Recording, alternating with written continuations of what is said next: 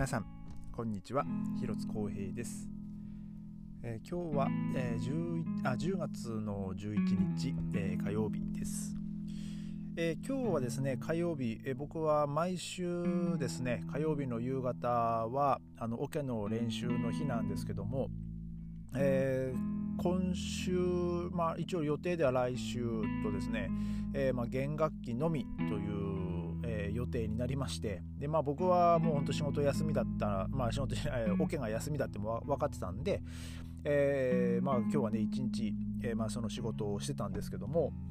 え今日夕方その、まあ、その普段オケの練習が始まるちょっと30分ぐらい前ですね、えにあの、まあ、メールが回ってきまして。まあ、その今日の練習はまキャンセルすることになりましたと、えー、でまあ、ものすごいこうその急な連絡で申し訳ないんですがみたいな内容だったんですけども、まあ、何があったかっていうとですねあの金土日と、まあ、僕の所属してる OK はあの集中練習をしてたんですけども、えー、その、えーと、ビオラの、えー、演奏してる、えー、1人がですねあの月曜日にちょっとコロナに感染したっていう、ね、連絡がありましてで、えーでまあ、もしかしたらその、まあ、移してしまってるかもしれないので皆さんぜひちょっとチェックしてくださいという連絡だったわけですよ。でまあそそしてまあ僕はですねもうもう日曜日しか参加してないですしでなおかつもう僕はもうほとんど人と接せあの他のまあその人はねビオラの人ですけどもビオラの人とね接することなんかほとんどなかったんでまああれなんですけども、えー、でもなんか結局2人もうもう1人なんかその感染者が多分まあビオラの人だと思うんですけどね、まあ、出たっていうので、えー、まあその今日の練習はちょっともうこれ以上感染を広めないために、まあ、一応安全を考慮して、えー、まああのお休みにすることになりましたという、まあ、メールが回ってきました。でまあもうこちらはですねもうもうだいぶそのコロナのまあそういう危機感っていうのがもうだいぶもう薄れてる状態。あの、まあ、一応電車とか公共交通機関は、えー、まあ、マスク着用は義務まだ義務なんですけどももうそれ以外はねあともう病院とか、えー、もうそれそんが、まあ、学校ほどもうしてなかったですねほとんどね、えー、ぐらいで のマスク義務があるのがもうだいぶもうその危機感とかねそのえ、まあ、衛生概念っていうか、まあ、そういう飛沫感染を防ぐとか、えー、その意識はねもうだいぶ薄れちゃってるんでまあそうやってまあ周り身近にね、まあ、まあまだ出る、まあ、感染者はもう出るには出るんですよもちろん。まあ、ただやっぱり、えー、やっぱ感染力も強いっていうので、まあ、あの今日はね、まあ、その安全を考慮して練習がなくなったと。でまあもともと来週もねあの管あの金管楽器、まあ、管楽器の人たちはねもう練習がなくてでさらにその翌週ですねから秋休みでまた2週間 休みになるので、えー、もう次の僕のオ、ケの練習は1ヶ月後ですね。まあえー、ちょっとだいぶ先だなっていう感じなんですけどもまあちょっとできるうちにね自分でその基礎練まあ基礎練っていうかその自分ができる練習をねまあ、やっていこうかなと、えー、思ってます。で、えー、ちょっと今日はまたあのー、まあ、本題に入る前にですねあのもうロシアのプーチンがねまたもういろいろとやりたい放題になってきましたね。もうなんか今日、昨日、今日ですか、えー、そのウクライナのキーウに向かってなんか84発だかのなんかミサイルが撃ち込まれて、でまた、ね、何人か亡くなってましたけども、もう今はですね、まあ僕今日思ったのが、もう北朝鮮はね、あのロケットは飛ばすし、ね、もうロシアはミサイル飛ばすしと思って、でそういえばいつだったかトランプがね、北朝鮮のキム・ジョンウンのことをロケットマンって呼んでたなって北のロケットマンとかって呼んでたなと思って。そしたらじゃあミサイルはさらに北のロケットあのミサイルおじさんだなと思ってね。まあちょっとそんなあのくだらないことを思ってたんですけども。だからまあ僕の中ではですねあの北の、えー、ロケットマンと、えー、さらに北のミサイルおじさんっていう感じでねそのお二人はねあのもうそうもうそういうふうにね名付けようかなと、えー、思ってますけどもね。でもあのやっぱ一般人をねあの無差別に攻撃し始めたっていうのがねちょっとまあもう、まあ、プーチンさんもね、まあ、ぼちぼちもういやもう立場も危うくなってきてるというかまあそのロシア国民に対してねもうアピールしてるんでしょうけどもまあでも国際的にねもう孤立しもうしてるしてるんでねもう逆にもう怖いもんないだろうなっていう感じはするんですけどもね。まあでも本当にいい加減にしてほしいなと、ね、思います。もう本当にねもう今までねキーウでちょっとねこう平和になってきたんじゃないかなって思,、ね、思ってたんですけどもね。ねまたまた、えー、ちょっとこうその幸先がねちょっと不安になってきましたね。えー、今日はですねちょっとあの本題まあその、まあ、本題、まあ、その話をねちょっとする前にですねあの今日あのインスタグラムのターゲットしちゃうのインスタグラムでですねあの奈良のちょっと映像が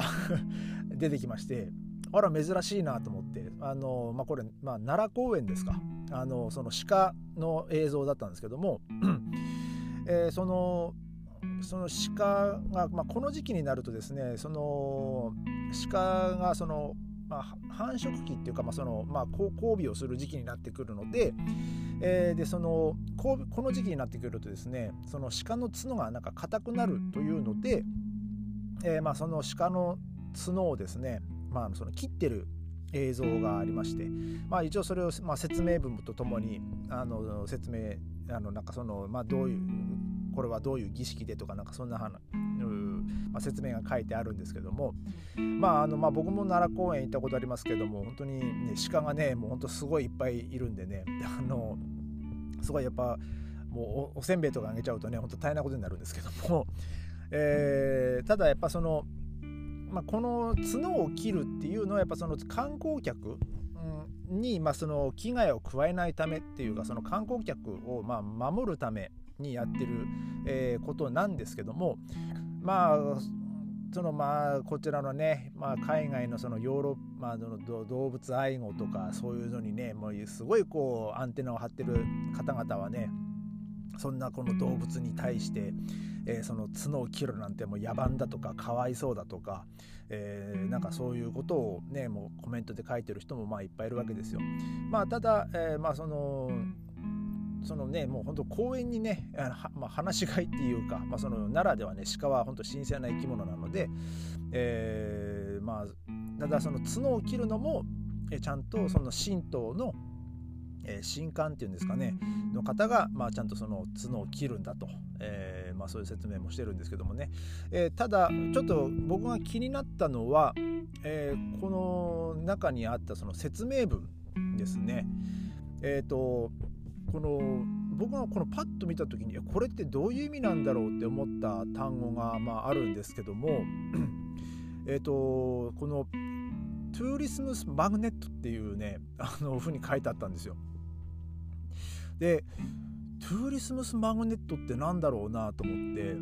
あのまああの Tourismus っていうのはまあその旅行とか、えー、まあまあ観光とかえー、まあ、そういう意味ででマグネットって言ったらまあ本当にマグネットなんですよ。あの、まあ、磁石っていう意味で。でいやこれ Tourismusmagnet ってこれってどういう意味なのかなと思ってちょっとこうマグネット自体をですね辞書で、えー、調べたんですよ。でまあそしたら、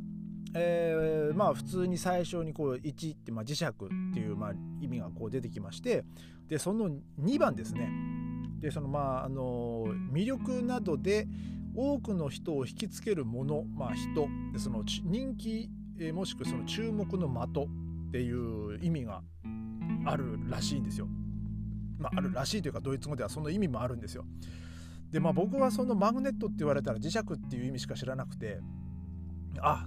もうだからその2つ目の意味ねあそういうことをねってたそのまあ観光のまあ注まあ、注目注目されるという、まあ、あの妻に言ったら客寄せパンダでしょみたいな こと言ってましたけど、まあ、客寄せパンダというか、まあ、その観光観光スポット、まあ、観光名所だったり、まあ、そういうあれだと思うんですけどね、まあ、あの Tourismus Touris Tourismusmagnet って、まあ、観光スポットとか、えー、まあ、そういう意味だと思うんですけども、だからまあ僕はですねちょっと今日一つねあのまあ ドイツ来て17年目になりますけども、ね、えー、ちょっと今日まあドイツ語ね一つ勉強になったなと思ってねあのー、まあ、今日今日はそのその出来事があったんですけどもで逆ちょっと気になって他にドイツ語でなんかこう面白い言い回しの単語ってないのかなと思ってこう調べたんですけどもでその中にちょっといくつかあったのがですねあのシュナプスイデーっていう単語があってですねあのシナプスっていうのはあの蒸留酒、えー、のことですね、まあ、あのアルコール度数が高い、えまあ40、とか、ね、あるようなもののことを、まあ、シナプスっていうんですけどもそして、まあ、イデーは、まあ、要はアイデアですね。かあの考えとか。だからまあ直訳しちゃうとあのあのまあ、シナプス、まあ、そういうアルコール度数の高いお酒の、えーまあ、アイディアっていうことになっちゃうんですけどもこれはですねあの意味はその酔った弾みで思いついた馬鹿げたアイデアのことを言うらしいんですよ。あのシナプスイで。だからもう酔っ払ってああこれこれ思いついちゃったみたいなことをあのシナプスイデっていうらしいんですけども。であとはですねあとこのコプフキーノ、えー、コプフっていうのは頭。でキーノは映画館なんであのコプフキーノ、まあ、直訳すると頭の映画館なんですけどもえー、これはですねその空想を意味する、えー、単語だそうですコプフキーの。だからその頭の中で、えー、ストーリーが進行していく様子を、まあ、表現、えー、していると、えーまあ、いうことなんですね。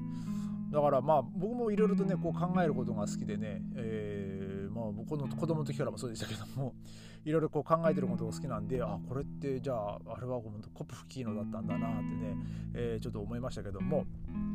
で、えー、まあ、ちょっと実際にですね、まあ、これは僕あのちょっと体験したあれですけどもあのドイツはですねその病院に行って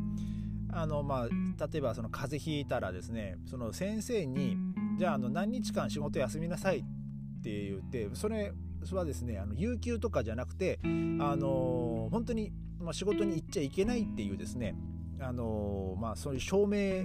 証明書をもらえるんですよ。あの何日間あのこの人は、えー、仕事をしちゃいけませんっていうですねその病院あの医者からの、えー、まあ、書類ですねあのドイツ語で言ったらクランクシュライブングっていうんですけども、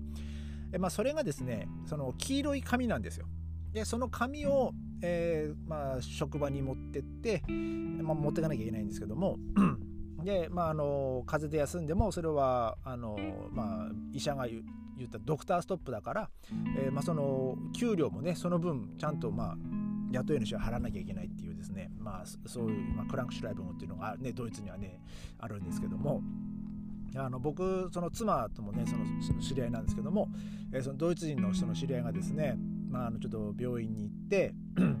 でそして病院に行った時にあのその医者からあの黄色い紙をもらもらったからもう僕はもう何日か仕事や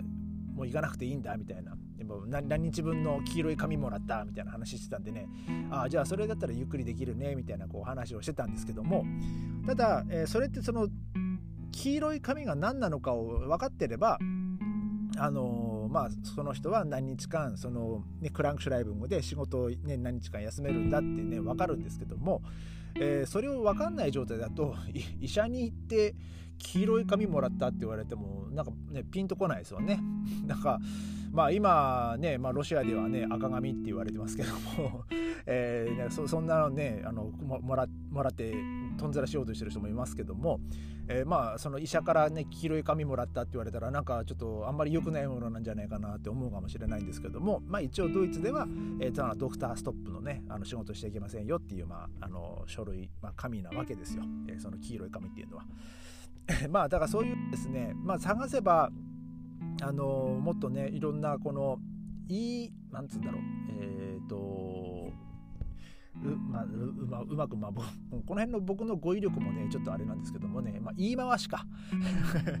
えー、そういうねちょっと面白いねドイツ語の言い回しとかもね、まあ、もうちょっといろいろ見つけられればよかったんですけどもちょっと今日はねなかなか、えー、そういうのね探す時間もなくてですねもう本当にちょっと少ない、えー、ものだけになっちゃったんですけども、え、まあその Tourismusmagnet ですね、えーまあそのまあ、まあ、妻曰く客寄せパンダ、えー、まあそのまあでも客寄せパンダまあ間違っちゃいないけどもなんかね客寄せパンダっていう言い回しもまあすごいっちゃすごいですよね。まあ多分その日本がいついつでしたっけねあの上野動物園にパンダが来た時にねもうものすごい人が殺到してえー、まあそれで多分できた言葉なんじゃないかなと思うんですけどもまあねなんそういうね僕もあのー、ね中学校の修学旅行でね、まあ、東京行きまして上野動物園でねなんかパンダ初めて見るなみたいな感じでなんかそんな、えー、そんなねなんかそんなだった記憶もねまあなきにしもあらずですけども。ねえー、まあ、今日はそんな感じで、まあ、終わりたいと思います、えー、それではまた明日ありがとうございました。